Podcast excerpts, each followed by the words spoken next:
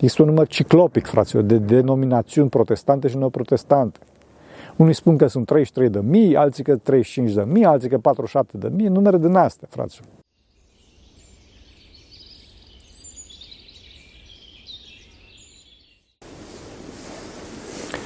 Pentru rugăciunea Sfinților Părinților noștri, Doamne Iisuse Hristoase, Fiul lui Dumnezeu, miluiește pe noi. Amin. Ce este ortodoxia? Asta este o întrebare la care trebuie să avem răspunsul foarte clar tot timpul și nu numai atunci când intrăm în postul mare și ne apropiem de Duminica Ortodoxiei. De fapt, cred că sunt unii dintre noi care nu au răspunsul clar, mă rog, niciodată. Acum este foarte important ca să ascultăm de tradiția neamului nostru și asta nu din considerente de rasă sau naționalism prost înțeles, adică că suntem superiori pentru că suntem români. Mare atenție cu asta, fraților, pentru că poate să ducă la niște extreme foarte periculoase. Da, știu, cazuri nu atât în neamul românesc, față de care geografic am fost departe mulți ani, cât la celelalte neamuri pe care le-am văzut mai des în Sfântul Munte de atâta timp cât sunt aici. Să știți că dacă e să vorbim comparativ, românii sunt cei care își iubesc cel mai puțin neamul și credința. Trebuie să ne iubim mai mult neamul și credința, însă fără a ajunge, cum spuneam, la extremele periculoase la care au ajuns o parte din oamenii din alte neamuri, care pun mai presus biologicul, neamul, decât credința. Astea sunt forme care merg înspre nazism, fraților. Altceva iubirea de neam și altceva nazismul. Iubirea de neam este expresia dragostei și a smereniei, pe când extremismele în direcția aceasta sunt expresia mândriei și a urii față de ceilalți. Hai să nu intrăm în aceste amănunte, pentru că nu este bine să ne ocupăm prea mult de rău. Da? Trebuie să spunem în sinea noastră că fiecare dintre noi încearcă să facă binele, însă nu știe cum și ce să facă sau nu poate să facă. Nu poate să facă din multe motive, inclusiv din cauza unor presiuni mai mici, mai mari sau chiar foarte mari, străine de ortodoxie. Și aici mă refer mai mult sau mai puțin la toți cei din ortodoxie și nu numai. Avem mulți dintre noi traume din trecut ca persoană și ca neam, distorsiuni cognitive și multe altele. Problema traumelor, fraților, este valabilă pentru toate neamurile, mai ales pentru cei care au avut și au în istorie greutatea unui imperiu pe umerii lor și mai ales pentru neamurile departe de ortodoxie, pentru că ortodoxia este vindecătoare de traume. Da? Noi ne iubim neamul pentru că neamul este un căuș de palmă în care arde flacăra credinței ortodoxe. Și credința ortodoxă este o învățătură de credință de succes. Fraților, nimic nu satisface dorința de succes a oamenilor în afară de învierea lui Hristos, adică biruința morții. Ortodoxia asta oferă, biruința asupra morții, biruința asupra imperfecțiunii, biruința asupra limitărilor. Vedeți că aici pe pământ suntem toți loviți de moarte, de decadență, de descompunere, de întunecarea minții, de haosul, de distorsiunea din noi. Pe pământ alergăm și ne luptăm în continuu, într-o luptă fără sfârșit și fără un cel și o metodă clară, da? Într-un zgomot și fizic, da? Auditiv și informațional și mental continuu. Continuu. Suntem într-o angoasă existențială continuă, într-o tulburare continuă pe care Sfinții Părinți o caracterizează foarte plastic, ca întunecarea minții. Întunecarea minții. Nici măcar nu știm de ce și cu cine ne luptăm, pentru că de fapt ne luptăm cu noi înșine, în dorința de a deveni mai buni. Deci, fraților, pentru a deveni învingători, trebuie să ne învingem pe noi înșine și nu pe toți ceilalți. Da? Acum, cum spuneam, exact asta oferă ortodoxia, victoria asupra morții, prin curățirea de patim, prin vindecarea de păcate. Păcatul este o boală, o pată, este o distorsiune existențială pe care trebuie să o eradicăm, să o curățăm pentru ca mintea să scape de întunecarea sa. Deci, ortodoxia este știința medicală corectă care are ca scop vindecarea patim, vindecarea patimilor, vindecarea petelor, vindecarea distorsiunilor existențiale, mă rog, ne vindecăm de păcate, cum se spune în biserică, și deci ajungem la perfecțiunea personală veșnică și putem să vindecăm și pe alții. Ei, acum o să mă întrebați cine nu vrea să ajungă acolo. Păi să știți că toți oamenii, toți oamenii doresc raiul, toți oamenii doresc perfecțiunea personală veșnică. Însă, datorită întunecării minții, se produc mai multe fenomene. Întâi de toate, datorită acestei întunecări, cei mai mulți dintre noi nu știm cum arată această perfecțiune. Cu alte cuvinte, nu avem experiența practică a lui Dumnezeu, pentru că mintea este organul de simț prin care omul îl simte pe Dumnezeu. Dacă mintea este întunecată, atunci omul nu mai simte pe Dumnezeu și deci nu mai știe pe unde să o ia. Da? Consecința directă este faptul că cei mai mulți dintre noi căutăm perfecțiunea acolo unde nu e și o căutăm așa cum nu trebuie. Aici trebuie să intervină credința, cum spuneam, supraraționalul, ascultarea față de biserică, pentru că logica noastră este distorsionată, mă rog, fiind astfel din cauza întunecării minții. Acum, care este diferența între suprarațional și irațional? Că nu se prea știe. Iraționalul, fraților, este atunci când trebuie să credem o informație împotriva rațiunii noastre, fără ca sursa informației să-și dovedească raționalitatea. Acel crede și nu cerceta din Coran. Ca să e în Coran, fraților, nu e Sfânta Scriptură. Crede și nu cerceta, să înțelegem. Supraraționalitatea este atunci când trebuie să credem o informație sau un fapt împotriva rațiunii noastre, când însă sursa informației își dovedește raționalitatea și mai presus de asta, puterea de a acționa suprarațional.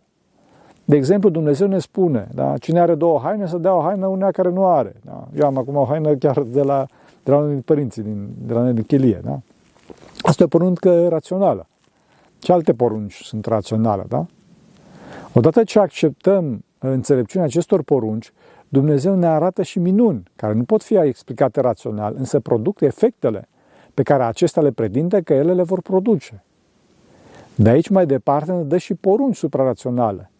Iubește pe vrăjmașii tăi, pe care trebuie să o facem, pentru că știm, pe baza rațiunii noastre, și prin inducție, prin extrapolare, din celelalte două etape anterioare, că această poruncă va avea efectul bun pe care Dumnezeu îl promite. Înțelegeți? Spunea, aici nu este, nu este islam. O altă definiție a ortodoxiei legată de imposibilitatea rațiunii noastre a gestiona lucrurile și de necesitatea credinței este faptul că ortodoxia este G P S-ul corect. Să vă explic. Vedeți, la noi la chilie sunt mai multe drumuri. Unul care merge în sus și este așa promițător, frumos, să nu duce niciunde. Într-o poieniță, se oprește acolo, mă rog, și după aia, așa, prin pădure. Altul duce în jos și acesta de fapt duce în schid. Altul duce în direcția exact opusă, tot în jos, și acesta tot în schid duce, însă duce la cea mai înaltă chilie din schid, la chilia noastră. Drumul de lângă el, paralel, care pleacă așa exact lângă el, însă duce în sus, nu, nu duce deloc în schid, cu toate că e paralel cu primul, și nu duce deloc în sus, ci de fapt în jos, la malul mării, da, chiar pe malul mării, adică la Mănăstirea Sfântul Pavel.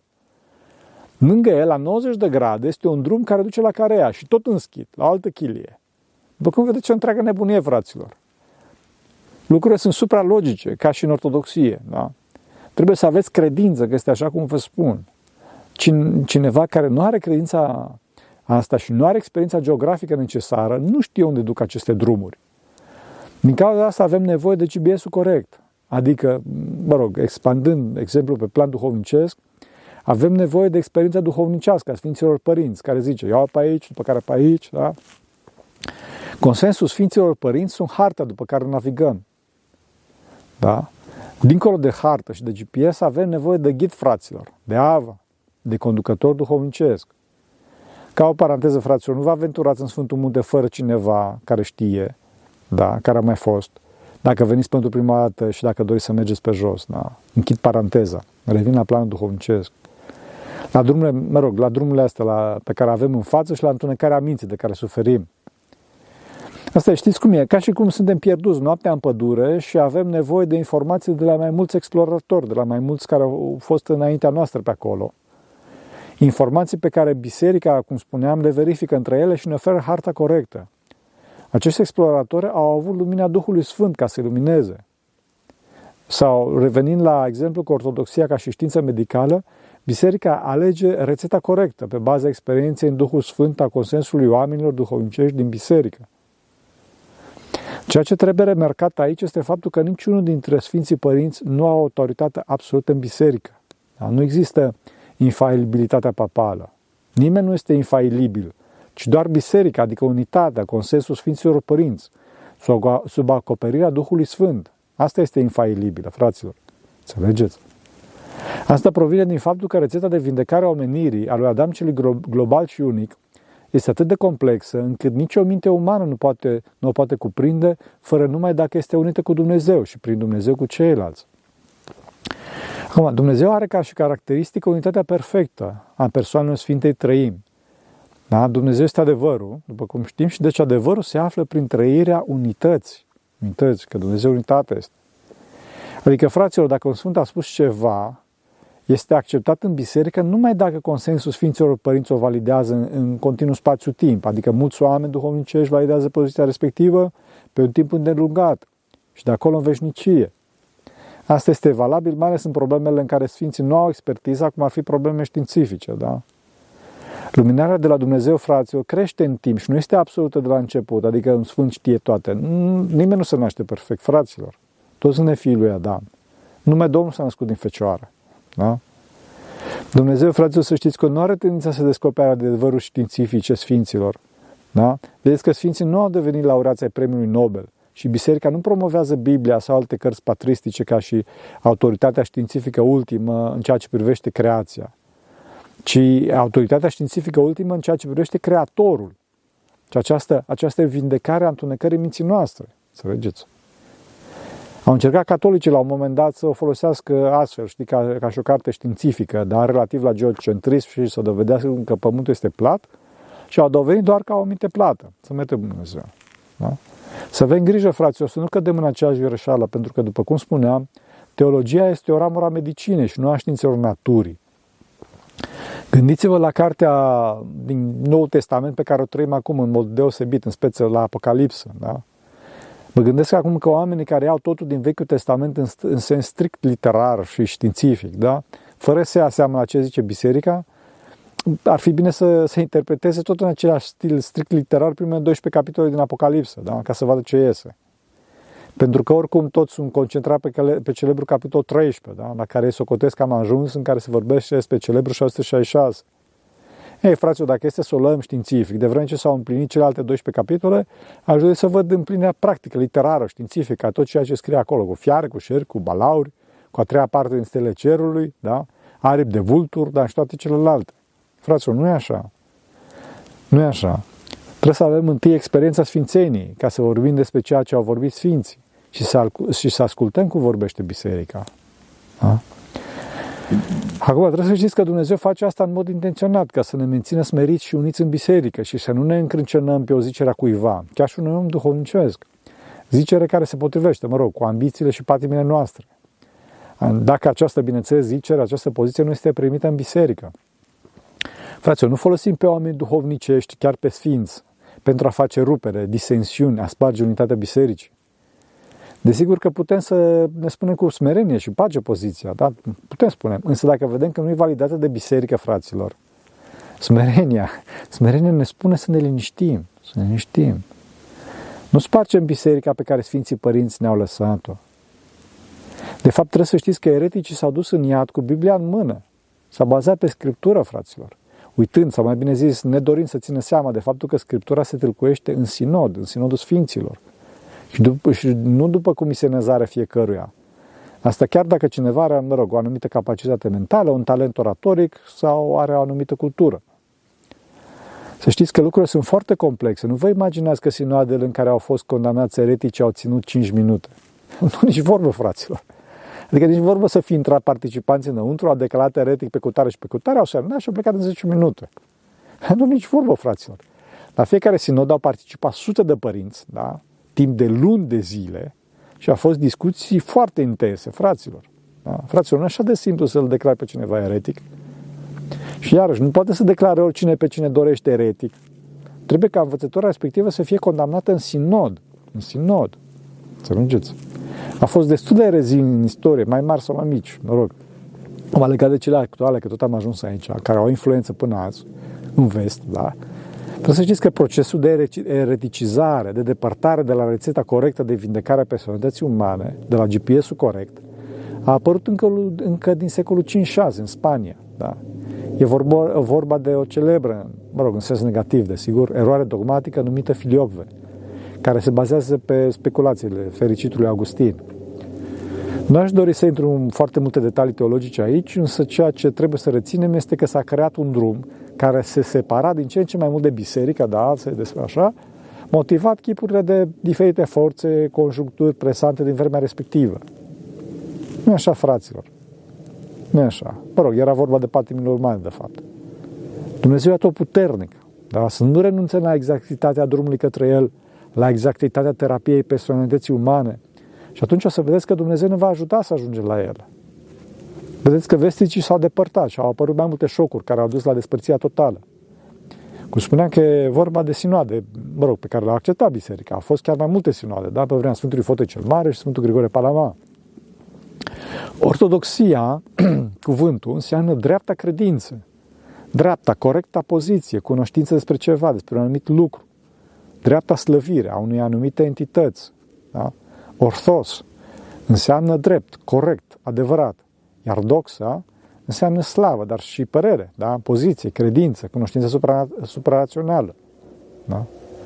Ortodoxul este cel care are modul de viață corespunzător, fraților, pe care dovedește că e vindecat, mă rog, cel puțin parțial, care are adevărata credință, cunoștință suprarațională despre Dumnezeu. Ei, această cunoștință se manifestă prin, biseric, prin biserică, fraților, prin unirea dintre Adam cel global, unirea sfinților, cu și prin Dumnezeu. Nimeni nu poate de unul singur, fraților. Ei, dacă această unitate care se numește biserica a dereat, mă rog, în catolicism, în protestantism și neoprotestantism, ea a fost distrusă complet, fraților. Este un număr ciclopic, fraților, de denominațiuni protestante și neoprotestante. Unii spun că sunt treizeci și trei de mii, alții că treizeci și cinci de mii, alții că patruzeci și șapte de mii, numere din astea, fraților. Alții vorbesc de doar câteva sute de categorii, de ramuri principale, da? Deci nu de categoriile sunt sute. De ce? Pentru că, de fapt, fraților, acolo este individualism, egoism și subiectivismul la maxim. Fraților, unde e unitatea în Duhul Sfânt? Ca toți să fie una precum noi una suntem. Nu asta a zis Domnul. Să nu uităm că protestantismul, fraților, a apărut ca urmare a unei vieți cu totul imorale, da? A dorinței de putere și intrigilor din conducerea catolicismului, da? Și în principal a papilor. Nu-i vorba de ceva teologic. Păcatele alea strigătoare la cer au durat în catolicism vreme de sute de ani, fraților. Să ne amintim numai de, de cruciadele organizate de Vatican, de desfrânările celebre de la Curtea Papală. Existau până și amante arhicunoscute, dar nu știu dacă știți, și foarte influente ale papilor, da? Precum Marozia și Teodora, precum și mai ales goana cruntă după bani, da? Sistemul indulgențelor fiind celebru în vreme, da? Toate acestea au dus la un, la un protest din partea multor oameni, da? Din secolul cincisprezece și șaisprezece, da? Asta e protestantismul, da? Au protestat oameni în secolul cincisprezece și șaisprezece, da? Culminând cu protestul lui Martin Luther în o mie cinci sute șaptesprezece. Acesta a fost, mă rog, un răspopit antisemitic, a cărui învățături au influențat e, semnificativ până și apariția nazismului în Germania, da? Luther și-a format propria congregație, propria erezie, care, datorită greșelilor pe care le avea, a fost reparată, da? De mai mulți, peticită de mai mulți, Zwingli și mai apoi Calvin, Calvin și mai apoi alții și alții, ajungându-se până astăzi la numere enorme pe care le-am amintit mai sus. Toate aceste curente protestante și neoprotestante au de fapt un G P S foarte simplist, o terapeutică aproape inexistentă, pentru că ei, dând cu piciorul la biserică, da? Sau mai bine zis la forma distorsionată pe care o cunoscut în catolicism, au zis că singura autoritate este Scriptura, pe care fiecare o interpretează după cum crede, întunecarea minții sale, bineînțeles, uitând sau pur, pur și simplu neștiind că însuși Sfânta Scriptură a fost stabilizată și concepută ca și culegere, dacă Sfânta, Sfânta Scriptură, Biblia, e o culegere.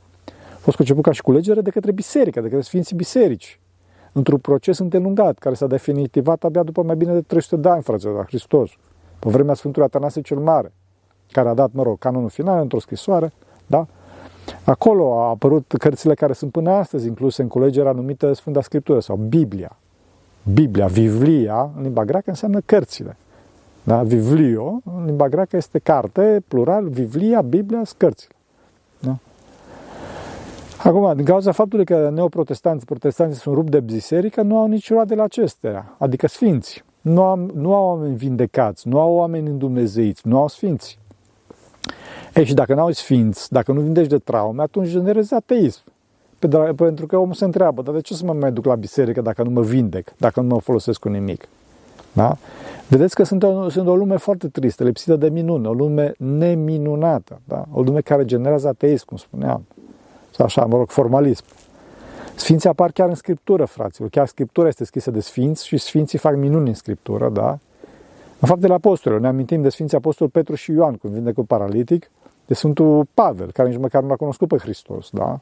Cât timp era Hristos pe pământul ăsta, nici măcar nu a făcut parte din cei doisprezece apostoli, da? Și acesta era prigonitor al bisericii, da? Și din prigonitor al bisericii ajunge să învie oameni.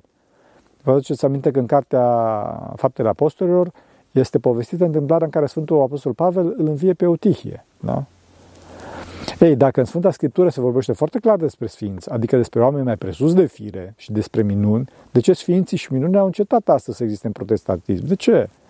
Pentru că arătat este că e o problemă cu calea asta, cu această rețetă de vindecare, cu acest G P S. Dar să nu ziceți că toți sunt sfinți, pentru că, fraților, adică să fim realiști, da? Nu, cineva nu e sfint că zice despre sine că e sfinț, că, că, că e sfânt, da? Să fim serioși. Da. Acum, este adevărat că dacă aceste drumuri greșite, aceste erezii pot și trebuie să fie condamnate, pe oameni, fraților, nu putem să-i judecăm, pe nimeni. Întâi de toate, așa a spus Bunul Dumnezeu și dincolo de asta nu știm ce e în inima fiecărui om. Da? Pe de parte, fraților, avem ortodoxi care suntem numai cu numele, da? Pentru că ortodoxia, fraților, este de fapt un stil de viață, cum spuneam, care constă în aplicarea terapiei, științei medicale de care vorbeam. Este călătoria pe drumul arătat de G P S de care vorbeam, da? Și eu în spatele meu am un drum acum. Chiar la un moment dat, țin minte acum un caz, că cineva spunea cu enfază că este ortodox, da? E pe drum. Bun, și l-am întrebat, te rogi? Ce părinte, n-am timp. Mergi la biserică? Părinte, e departe, adică nu. Postești? Păi nu pot, că amețesc. Te spovedești? Nu, părinte. Bun, și atunci unde e ortodoxia ta? Unde e rețeta de vindecare a personalității umane? Înțelegeți? Ortodoxia e mod de viață. Pe de altă parte, în lumea departe de Dumnezeu, avem oameni care îl, care îl caută pe Dumnezeu, să știți. Așa cum pot ei, bineînțeles. Și pentru că simt conștiința, Dumnezeu îi ajută. Da, fraților, cum, cum să nu? Dumnezeu vrea mântuirea tuturor și iubește pe, iubește pe toți. Însă, desigur că pentru unii e foarte greu, da? Da, să vă explic. Să ne amintim imaginea cu drumurile de care tot vorbeam, da? Ortodoxul are G P S-ul corect, este într-o mașină pe drum, cu farurile aprinse și se îndreaptă înspre casă, da? Desigur că poate să facă accident, ferească Dumnezeu, poate să rateze, însă posibilitatea relativ mică. Cel cu un G P S mai mult sau mai puțin greșit, însă, dacă își ține conștiința, aceasta îi spune. Băi, vezi că te afunzi în bălării, nu-i bine, ieși afară de aici, nu te du în partea aia, nu te du în partea aia, da? Du-te pe acolo. Desigur că e dificil pentru el, pentru că se luptă împotriva G P S-ului său și nu știe drumul, dar bâșbie. Însă, cu toate astea poate să ajungă acasă, chiar dacă e mult mai greu și probabilitatea e mică, mică. Fraților, trebuie să iubim pe acești oameni, să-i compătimim, să le apreciem foarte mult efortul, însă să avem mare grijă și să evităm pe cât posibil contactul cu ei, datorită faptului că pot să ne influențeze cu G P S-ul lor greșit, da? Cu credința lor greșită. Spun asta, fraților, pentru ce? Pentru că ereziile sunt foarte logice, foarte trăgătoare, cel puțin parțial. Vedeți, păcatul e plăcere, plăcere păcătoasă, plăcere trupească și din cauza asta ne atrage, ne distorsionează de la drumul corect, de la G P S-ul corect, pe care, atenție, îl putem cunoaște și îi ține numai cu ajutorul bisericii. Da, fraților, numai cu ajutorul bisericii, pentru că ținerea drumului corect, departe de atracția distorsionată a plăcerii păcatului, presupune durere, fraților. Trebuie să ne doară, trebuie să, trebuie să ne pocăim, da? Trebuie să ne nevoim. Cu fotoliu nimeni nu a mers în rai. Din cauza asta trebuie să nu discutăm, pe cât posibil, mă rog, să nu discutăm cu cei de altă credință probleme dogmatice, decât numai dacă ne validează Dumnezeu. Dar noi trebuie să iubim, însă să iubim, însă să nu-i validăm din punct de vedere dogmatic, religios. Vedeți că ei trăiesc o dramă foarte mare, fraților, da? Văd anumite probleme, destule probleme cu care se confruntă, pe care și noi începem să le avem, influențați de ei, însă aceștia nu pot să le rezolve, ci merg cel mult doar până la un punct, da? Pentru că, de ce? Pentru rezolvarea e Hristos, Hristos cel adevărat și nu cel distorsionat din credința lor greșită sau de patimile fiecăruia, fiecăruia dintre noi. Să iubim, fraților, că Domnul a spus că într-o aceasta vor cunoaște că sunteți ucenicii mei, dacă dragoste aveți între voi. Însă, cum spuneam, trebuie să fim înțeleți ca șerfii și nevinovați ca porumbei pentru a ne păstra pe drumul cel drept. Și dacă putem, prin exemplul nostru, să aducem și pe ceilalți la drumul cel drept. Vă mulțumesc că suntem pe cale. Așa să ne ajute Bunul Dumnezeu. Pentru că cine Sfinților Părinților noștri, Doamne, Iisus Hristos, Fiul lui Dumnezeu, miluiește pe noi. Amin.